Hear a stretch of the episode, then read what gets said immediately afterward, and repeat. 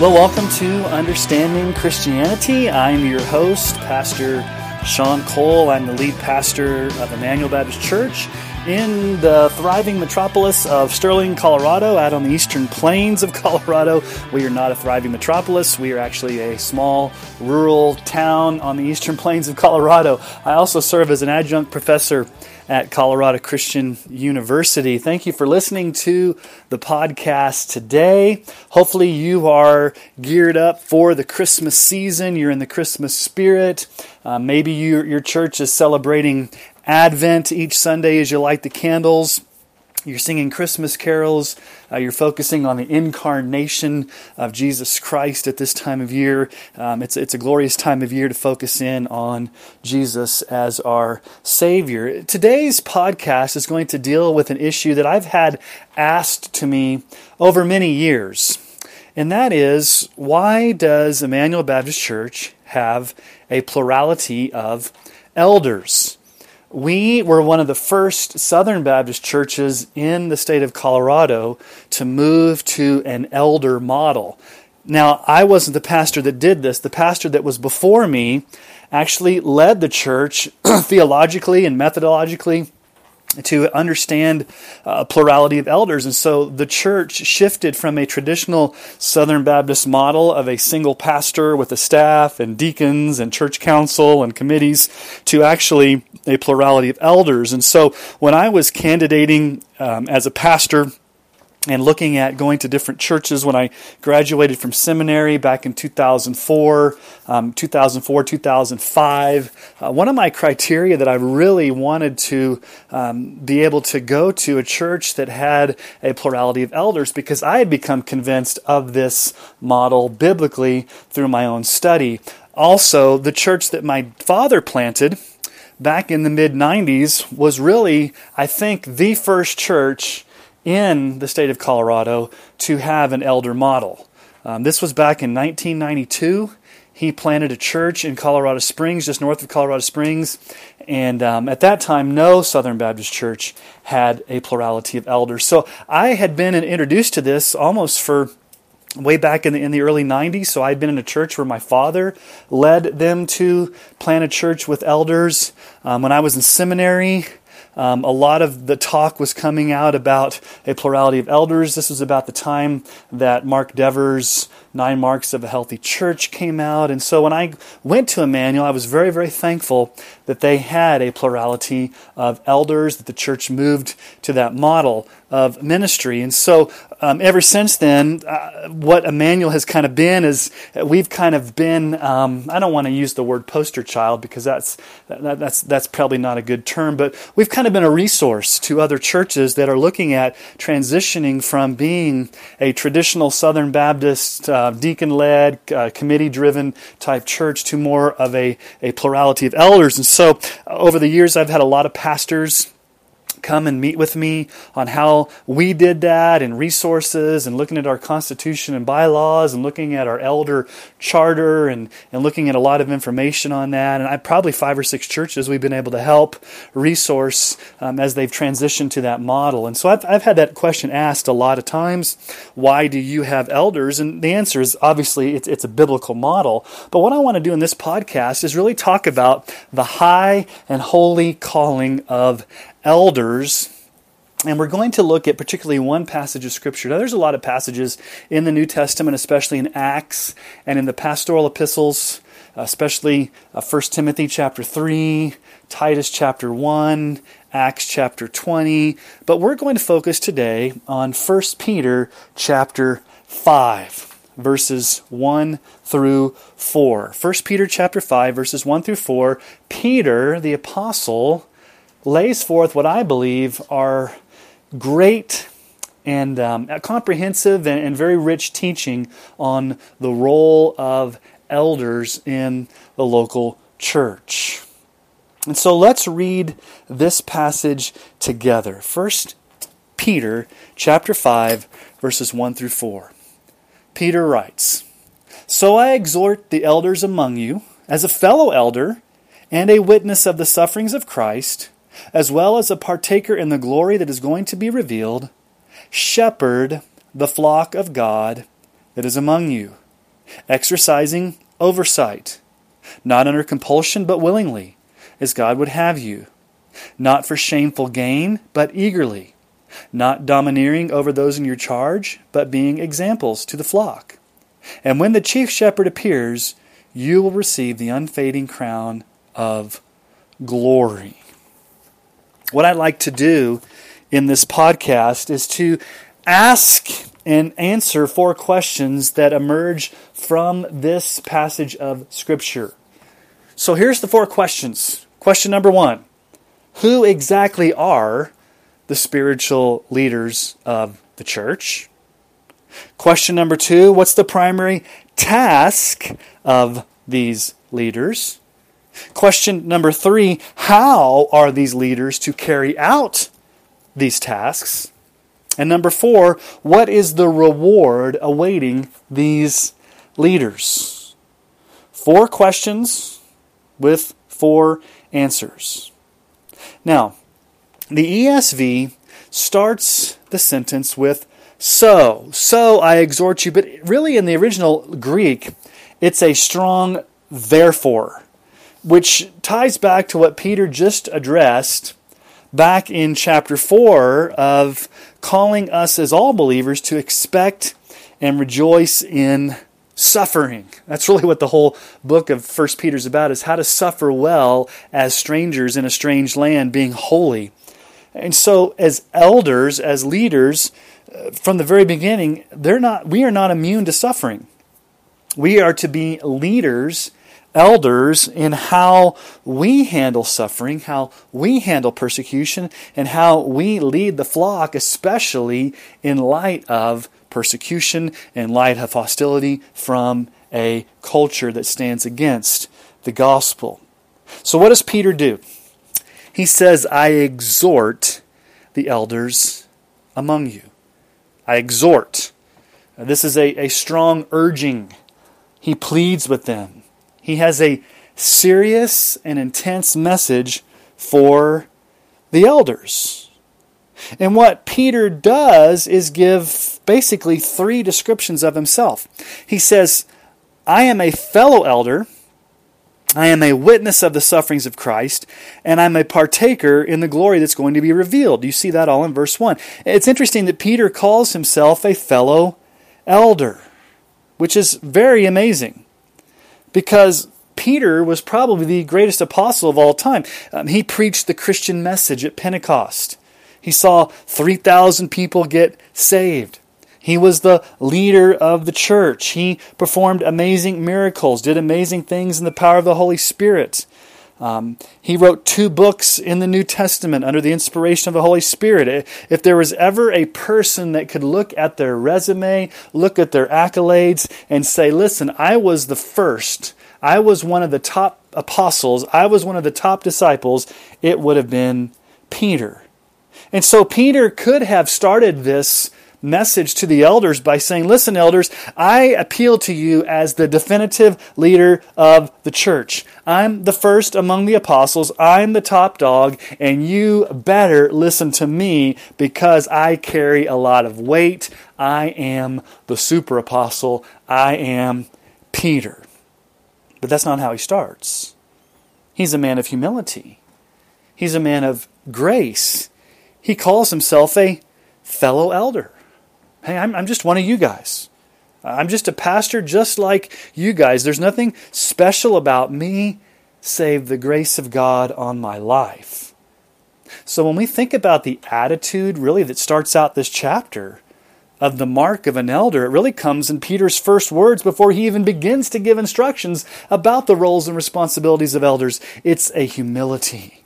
He understands his position. He knows where he's come from. He also says, secondly, he's a witness of the sufferings of Christ. Now, the word witness is the word martus, where we get our word martyr, but it really means to be a witness. Now, obviously, Peter was an eyewitness to Jesus dying on the cross. Not really, was he? Did Jesus, did, did Peter see Jesus die on the cross? Was he there? No, from the gospel accounts, he ran and hid. He, he was hiding. He, he, he had betrayed Jesus three times. He's hiding out. He, he wasn't anywhere to be found when Jesus was dying on the cross. So, how can Peter say he was a witness to the sufferings of Christ? The word witness can mean more than just an eyewitness. It really means one who proclaims, one who acts as a representative, one who preaches the truth, one who gives testimony, one who testifies about the cross. And so, what Peter's saying is that he's not only a fellow elder, but he's also a testifier. He's a preacher, he's a proclaimer of the sufferings of Christ. Which really means that elders are to be faithful in the proclamation of Christ and Him crucified. So think about Peter before he even starts to give instructions to elders. He's got humility and he's got a strong passion to testify about the sufferings of Christ on the cross. To be one who humbly yet boldly declares with passion and humility the death, burial, and resurrection of Christ. And then the third thing Peter says is he's a partaker in the glory that's going to be revealed. He's, he's a sharer in the glory that's going to be revealed. There, this is the hope of the second coming of Christ.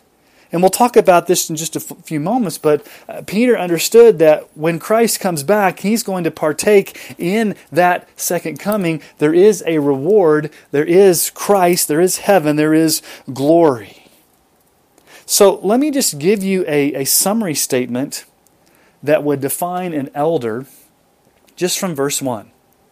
And I'm going to be giving these summary statements throughout this podcast to kind of encapsulate in a sentence, uh, if you will, a working definition of, of an elder. But, but here's the first thing we really see in verse 1 Elders faithfully testify to the gospel of Christ and are willing to suffer for being a Christian. So, with that as the backdrop, just in verse 1, let's begin to ask these four questions. So, what was the first question? Who exactly are the leaders of the church? And obviously, the answer is very simple they are the elders. Elders are the spiritual leaders of the church. So, what exactly is an elder? Well, this idea of elders really comes from the Old Testament. It comes from the nation of Israel that was governed by elders. We also know that the church in Jerusalem had elders. We know that in the synagogue they had elders. And so Paul and Barnabas, because of their apostolic authority, they appointed elders in all of the churches that they visited on their first missionary journey. So, as church planting missionaries, when you go and as an apostolic ministry, Paul and Barnabas, they went and when they started planting churches, they appointed elders to lead the church. We find that from Acts 14 23. And when they had appointed elders for them in every church with prayer and fasting, they committed them to the Lord in whom they had believed. Now notice it's plural.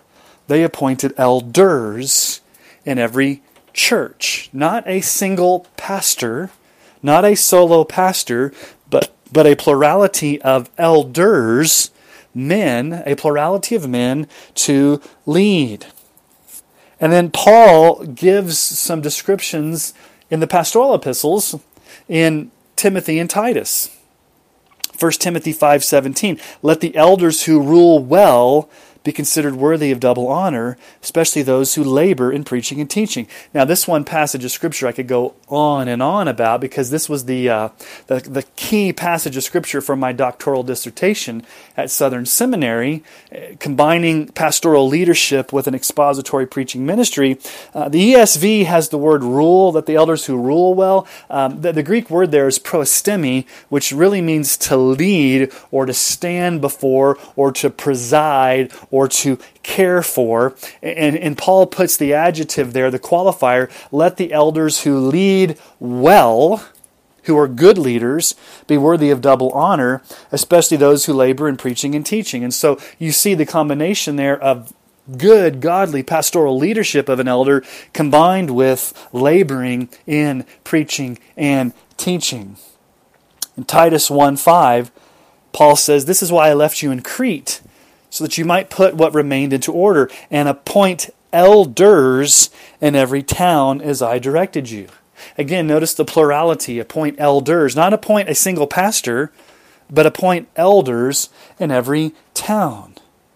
Now, there are three Greek words that are interchangeable that I believe function for the same office or position of an elder.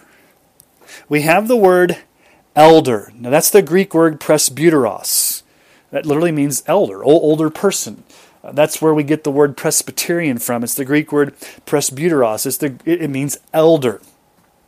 Then there's the word overseer. It's the Greek word episkopos.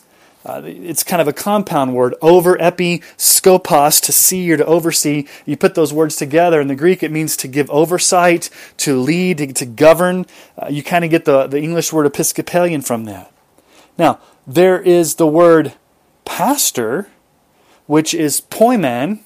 Now, the only place that that word actually shows up is in Ephesians chapter 4 as, as, a, as a noun the, the, the, the noun pastor. Now, the verb to pastor actually shows up in this passage of Scripture. But when you take these three terms together elder, overseer, and pastor I think these are all interchangeable words that address the same office of a person, the same office of, of a pastor or an elder.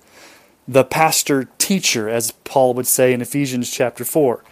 Now, I could give you a lot of quotes to substantiate this. I can go into the Greek. I, I could give you a, a, lot of background to that. I'm not going to do that for the sake of time, but um, almost all New Testament scholars believe that these three words are used interchangeably to refer to the same office.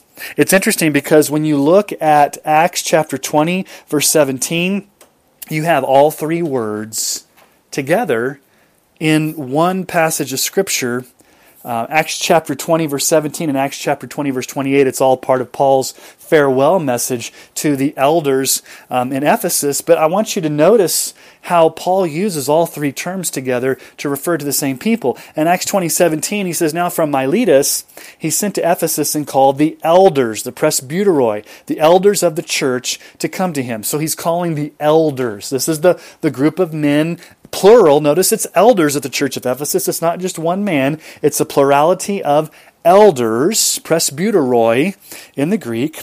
And then in Acts 20 28, pay careful attention to yourselves and all the flock in which the Holy Spirit has made you overseers, episkopoi, overseers, to shepherd or to care for the church of God, which he obtained with his own blood.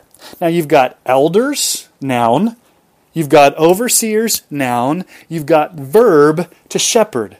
So all three of those words show up in the same context to refer to the office of elder, pastor, overseer, shepherd, all the same person. And then we also need to realize, obviously, that the Bible is very clear that elders are to be males and males only. Only males are to be elders slash pastors of the local church. 1 Timothy 3 1 through 5. The saying is trustworthy. If one aspires to the office of overseer, he desires a noble task. Therefore, an overseer must be above reproach, the husband of one wife, sober minded, self controlled, respectable, hospitable, able to teach, and on and on and on.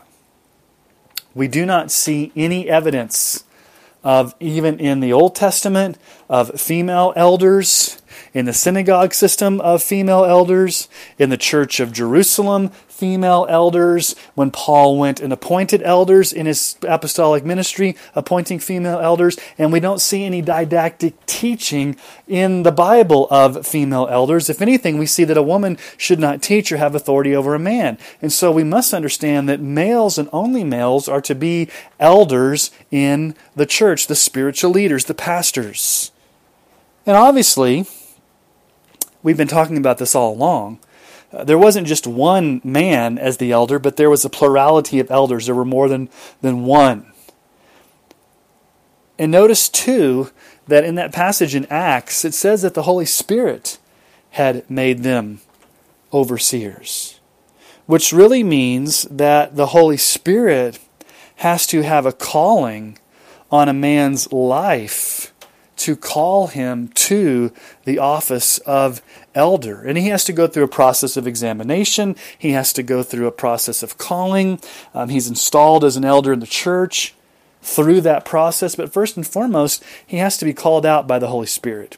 So here's another summary statement about elders Elders are men appointed and called by the Holy Spirit to serve as spiritual leaders of the church. So let's ask the second question What is the primary task of these elders? Well, we see in verse 2 really a clear teaching on what these roles and responsibilities are. Uh, in, in verse 2, we see the command Shepherd the flock of God that is among you, exercising oversight. Shepherd the flock of God. Poimeo, that's the, the, the, the verb form of that word to shepherd, to care for, to, to lead. Uh, what does it mean to, to shepherd? Shepherd the flock of God. Notice it says the flock of God. Um, before we even look at the task of an elder, uh, Peter reminds us very emphatically that it's God's flock. It's not the elder's flock. It's not Pastor Sean's flock. I, I know what most people mean by this, but I, I, I internally cringe almost every time someone says to me, so, so how are things going in your church? Tell me a little bit about your church. And I understand what they mean most people, you know, don't don't have the categories to, to, to ask that question adequately. Really, the question should be, how are you faithfully serving in God's church? Most people don't say that, but that's the reality of what the theology is behind it. It isn't my church. It's not the elders' church. Peter here reminds us it's the flock of God. It is God's church. Jesus Christ is the senior pastor. Jesus Christ is the chief shepherd. We are submitted under his authority. We are simply under shepherds under the authority of the leader of the church, Jesus Christ. And see, a lot of times, sometimes in, in leadership, and I've seen it happen a lot, there is, because of sin and because of depravity and the flesh, I've seen leaders, pastors, elders, deacons, anybody in spiritual leadership desire power grabs. They have at times become arrogant and inflated with pride.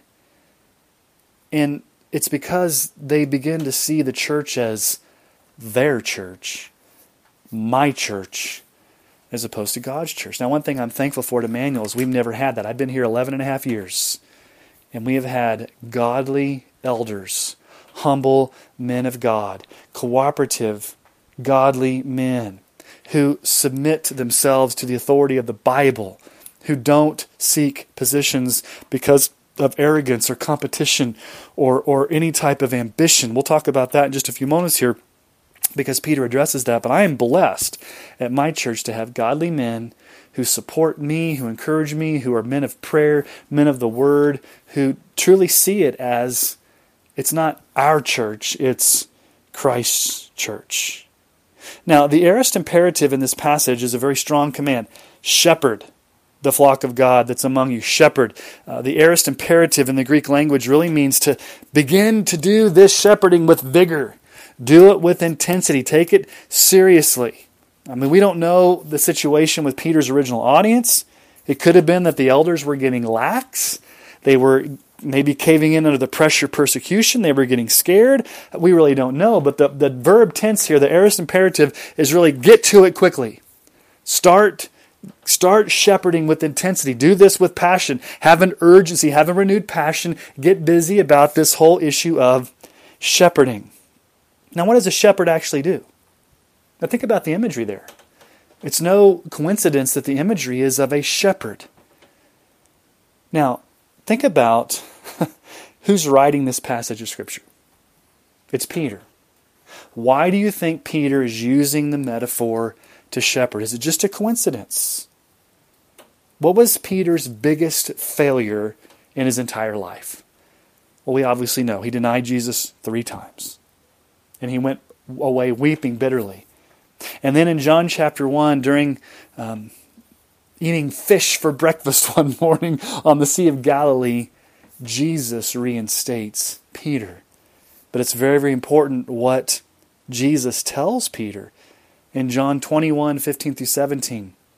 When they had finished breakfast, Jesus said to Simon Peter, Simon, son of John, do you love me more than these? He said to him, Yes, Lord, you know that I love you. He said to him, Feed my lambs. He said to him a second time, Simon, son of John, do you love me? He said to him, Yes, Lord, you know that I love you. He said to him, Tend to my sheep. He said to him a third time, Simon, son of John, do you love me? Peter was grieved because he said to him the third time, Do you love me? And he said to him, Lord, you know everything. You know that I love you. Jesus said to him, Feed my sheep. Obviously, you see the parallel here that Jesus asked Peter three times, Do you love me? Because Jesus, Peter denied Jesus three times. And what's the, what's the central question that Jesus asked Peter? Do you love me? And before Peter's given the charge to shepherd, to feed the sheep, there must be no mistake in anyone's mind what the true issue is it's love for Jesus. So I think this is a good lesson that first and foremost, elders in their shepherding ministry are to be men who love Jesus first and foremost. You cannot lead the sheep, you cannot feed the sheep, you cannot tend to the sheep unless you love the shepherd first and foremost, Jesus. And so, one of the things that you've got to ask the question about elders is are these men who just love Jesus? Are they submitted to Christ? Is Jesus their all in all? Uh, is He their treasure? Now, once we've settled on that, we can move to the task of shepherding. The same word for shepherd here is the same word Jesus used back in John 21 feed my lambs. Literally, shepherd my sheep. So, an elder is first and foremost a shepherd who does this out of a love for Jesus. Care for, shepherd, lead. Well, what does a good shepherd do? When you think about the shepherding metaphor, Eh, we could go all the way back to the Old Testament, especially in the book of Ezekiel, and see how poor shepherding happened. But this biblical metaphor of shepherding shows up all throughout the Bible. It's, it's amazing how, from the very beginning. And so we see three primary biblical responsibilities of shepherding feed, care for, protect the sheep. We're to feed the sheep. This really involves the teaching ministry. Like Psalm 23, we're to lead the sheep to green pastures so they can feed on the Word of God. Uh, the primary task of a shepherd is to give the sheep a steady diet of God's Word, to lay before the church week in and week out the Word of God. Whether this is through an expository preaching ministry from the pulpit as the lead elder, which I do, or if this is through our growth group or small group or Sunday school ministry where all of our elders are leading and teaching the sheep, whether this is in personal conversation, whether this is in giving counsel, whether this is in praying with people, uh, the, the part the, the main task of an elder is a word central ministry. Ministering the word, feeding the sheep the word of God. That's the most important thing. The most important task I have as an elder is to stand before my people week in and week out and feed the sheep the unadulterated Word of God, systematically, expositionally, gospel centrally, under the power of the Holy Spirit, so that the sheep do not starve. It's amazing to me how many sheep are starving in churches because they're not being fed the Word of God. And there's so many different things that pastors can get involved in. It's amazing when you go look at the um, job descriptions on certain websites or certain uh, places I look from time to time to see what the job description is of a, of a pastor that these churches are wanting. And they're interesting job descriptions. We want an innovative visionary with entrepreneurial skills who can be the architect of the future so that we can reach our maximum potential and, and go where God's calling us to go. Okay. But where is the feed my sheep? Let me just give a word to pastors that are listening to this, elders that are listening to this. young seminary students about going into ministry. If you do not see your primary task as that of feeding the sheep God's Word, then you are way out of balance. You are not understanding your role. And your church needs to understand that role. That's part of shepherding is to help the church. Maybe the sheep don't want to be fed. Maybe the sheep don't want to hear the word of God. And, and, and I feel for you. If you're in a context where the sheep don't want to be fed the word, they've been fed pablum.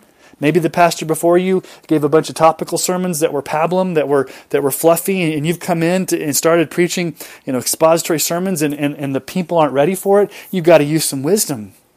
But your primary goal, my primary goal as an elder, is to feed the sheep the word of God. But also, secondly, a shepherds care for the sheep tirelessly. There's this care, there's this compassion, there's this loving, tenderly wanting to, um, to, to, to, meet the sheep's needs. Uh, Numbers 27 16 through 18. Let the Lord, the God of the spirits of all flesh, appoint a man over the congregation who shall go out before them and come in before them, who shall lead them out and bring them in, that the congregation of the Lord may not be as sheep who have no shepherd. So the Lord said to Moses, Take Joshua the son of Nun, a man in whom is the Spirit, and lay your hands on him the shepherding metaphor was seen even by back in the Old Testament when, when the, the transition of power from Moses to Joshua would take place. And God says, listen, the, the, the metaphor we're using to lead the Israelites into the promised land is that of a shepherd. So the people will have someone to lead them. And Moses was the epitome of a shepherd.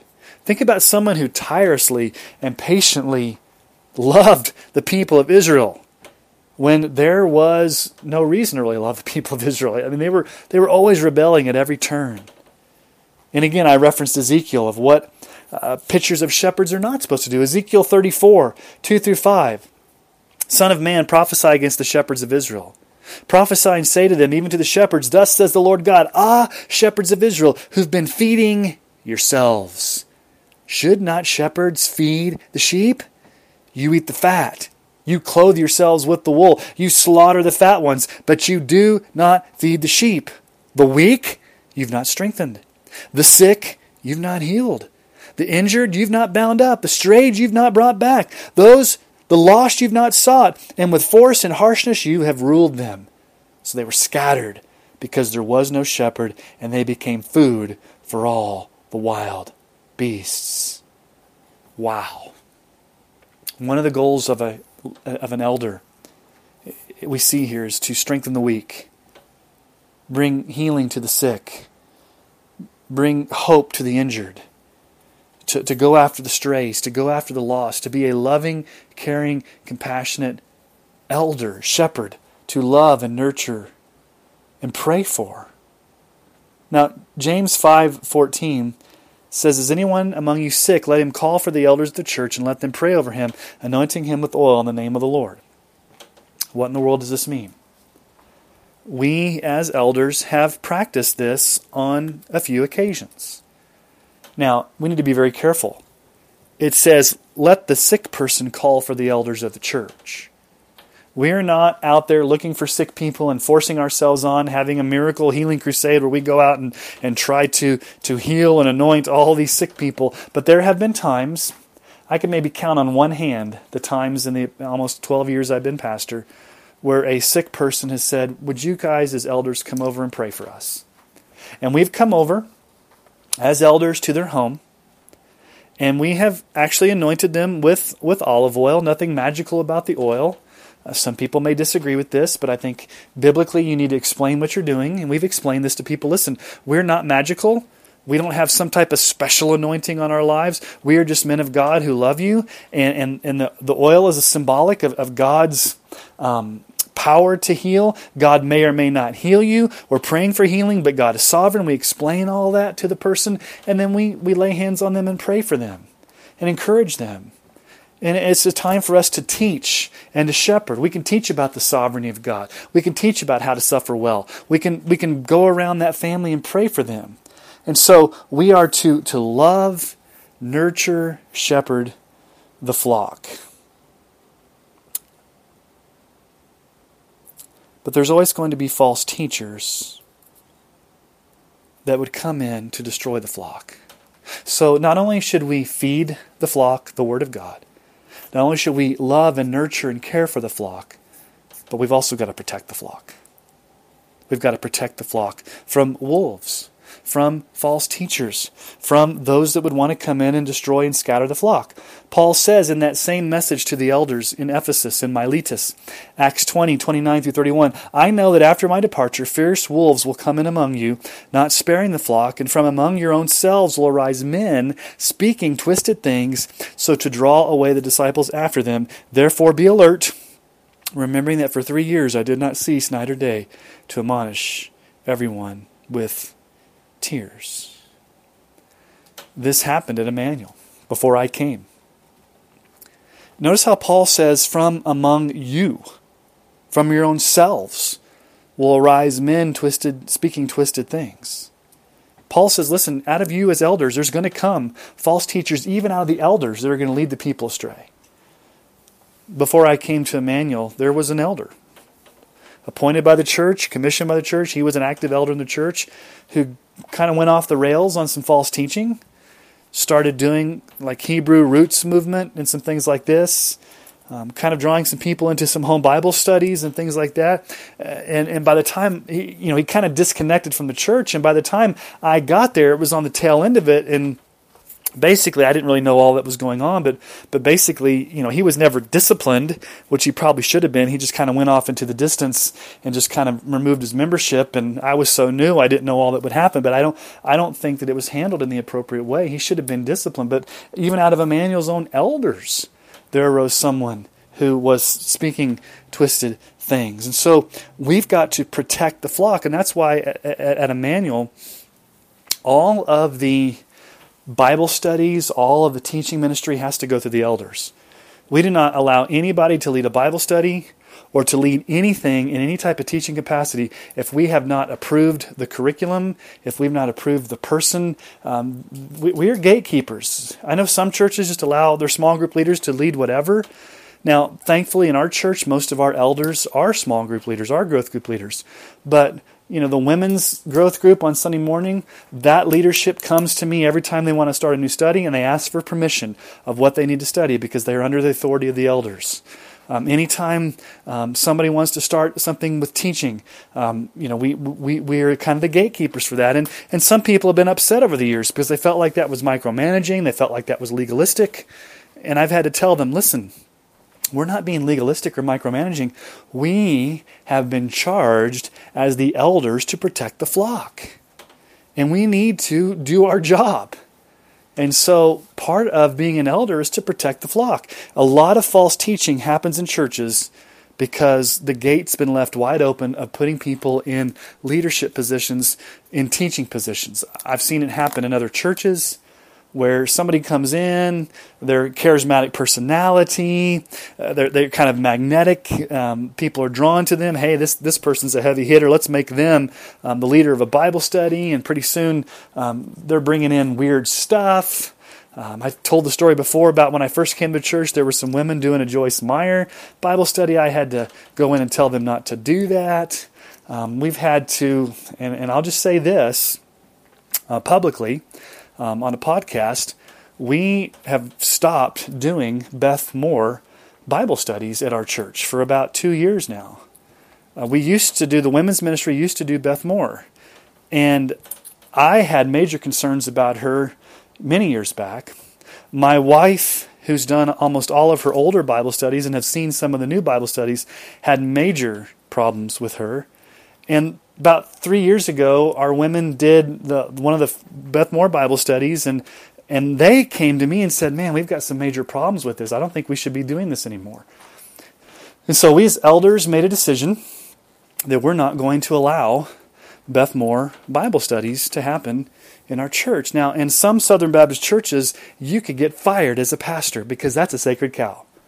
Beth Moore is somebody you do not want to mess with in women's ministry if you want to keep your job as a pastor.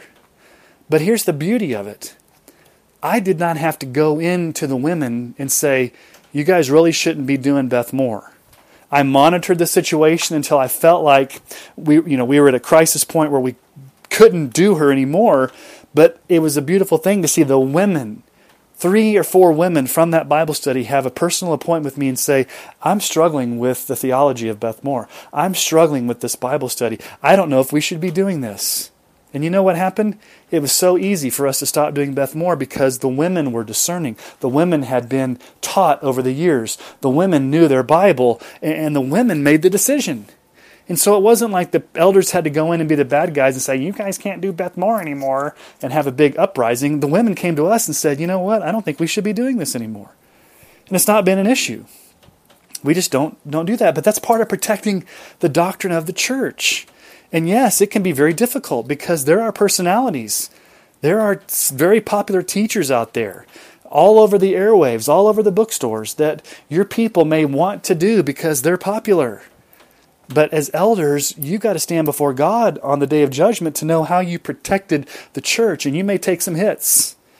And you may not, you may lose some people over it.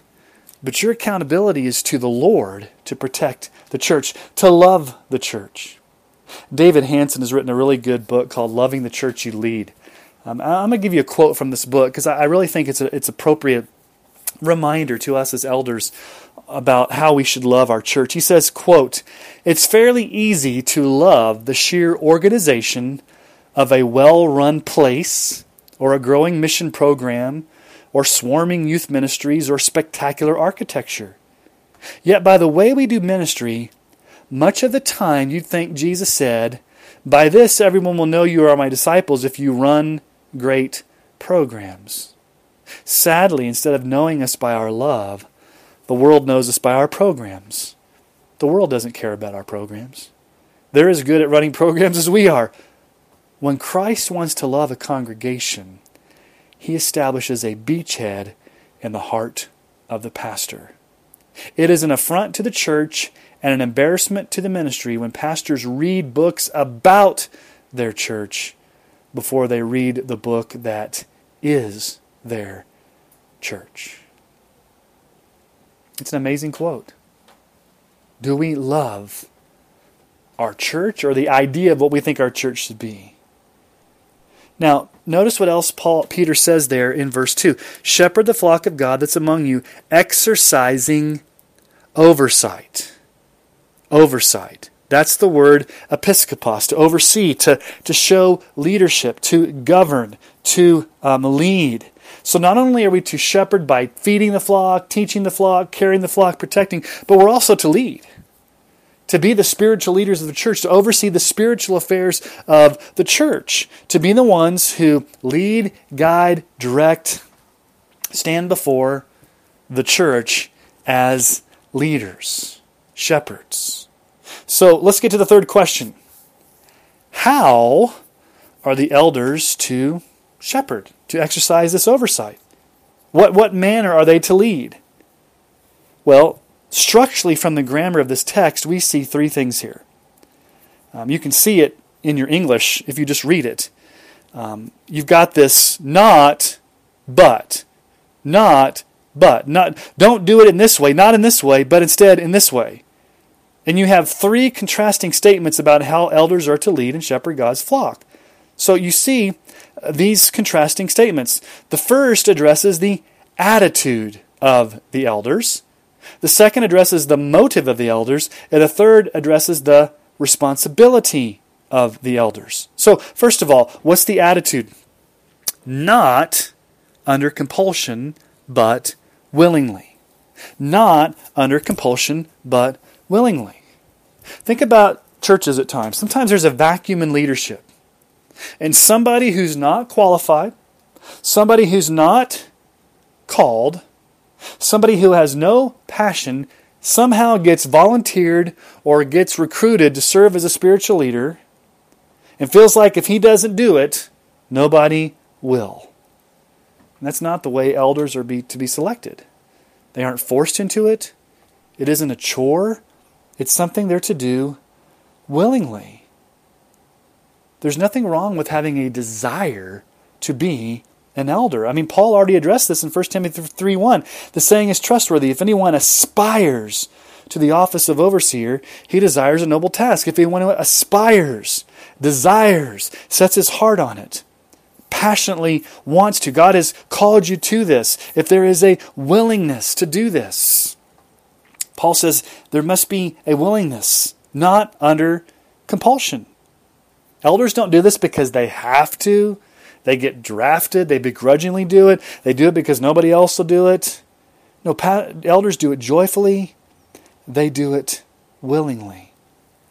At one church that I served at, when I first got there as a young youth pastor, the way that they got people to sign up for leadership was they put all the committee positions on a bulletin board and had lines underneath them, and whoever wanted to serve would just go sign up for a committee. That's a, that's a recipe for disaster. Because who's going to sign up? Well, people that are power hungry, people that have agendas, people that aren't qualified. And, and next thing you know, you have all these people serving on committees who aren't qualified, and the church is in a mess. No, Paul, Peter here and Paul as well say that it has to be done willingly as God would have you. Secondly, not not for shameful gain, but eagerly. This addresses the motive of an elder. You don't become an elder if you have the motive or the desire to make a lot of money or you want to take advantage of people. I can attest to you that the ministry doesn't pay that much. It's not a lucrative deal. But yet, eldership can be a place for a wolf to use a church as a means to get rich and take advantage of gullible sheep. Do you realize how many times the New Testament talks about false teachers?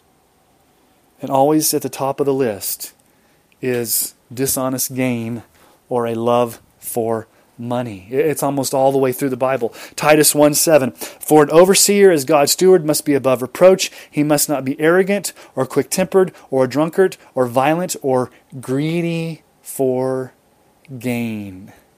Greedy for gain. 2 Peter chapter 2 verses 1 through 3. But false prophets also arose among the people just as there will be false teachers among you who will secretly bring in destructive heresies, even denying the master who bought them, bringing upon themselves swift destruction. And many will follow their sensuality, and because of them the way of truth will be blasphemed, and in their greed they will exploit you with false words. Shameful gain, greed. There's an ancient document that was used by the early church called the Didache. It was really a church manual that talked about how to order church, the life of the church, uh, it's interesting what they say in the section about false teachers. It says this in the Didache, quote, Whoever says in the Spirit, give me money, or something else, you shall not listen to him. I mean, things haven't changed much over the past 2,000 years. Money grubbing pastors who want to domineer over the flock, who want to shamefully take advantage of the flock, shameful gain. I mean, you see this all the time, especially the, the major televangelists who fleece the flocks to get rich. So here's another summary statement about elders Elders compassionately lead the church with integrity and a willing heart. Well, the third not but statement here in verse 3 not domineering over those in your charge, but being examples to the flock not domineering over those in your charge, but being examples to the flock. Now we need to be careful here. What Peter is not saying is that elders don't have any leadership or any governance. I mean, he's already established the fact that the elders govern, they lead, they exercise overtask, they are spiritual leaders. That's not the issue. Elders, by the nature of their calling, are called to lead. I mean, Hebrews 13, 17. Obey your leaders and submit to them, for they are keeping watch over your souls as those who will have to give an account. Let them do this with joy and not with groaning, for that would be of no advantage to you. There is an authority structure in the church. Elders have been appointed by God as the leaders. But we need to be careful here. We're not asking for blind loyalty where everybody's a clone, no one has an opinion, you, you don't ask how high whenever an elder says jump.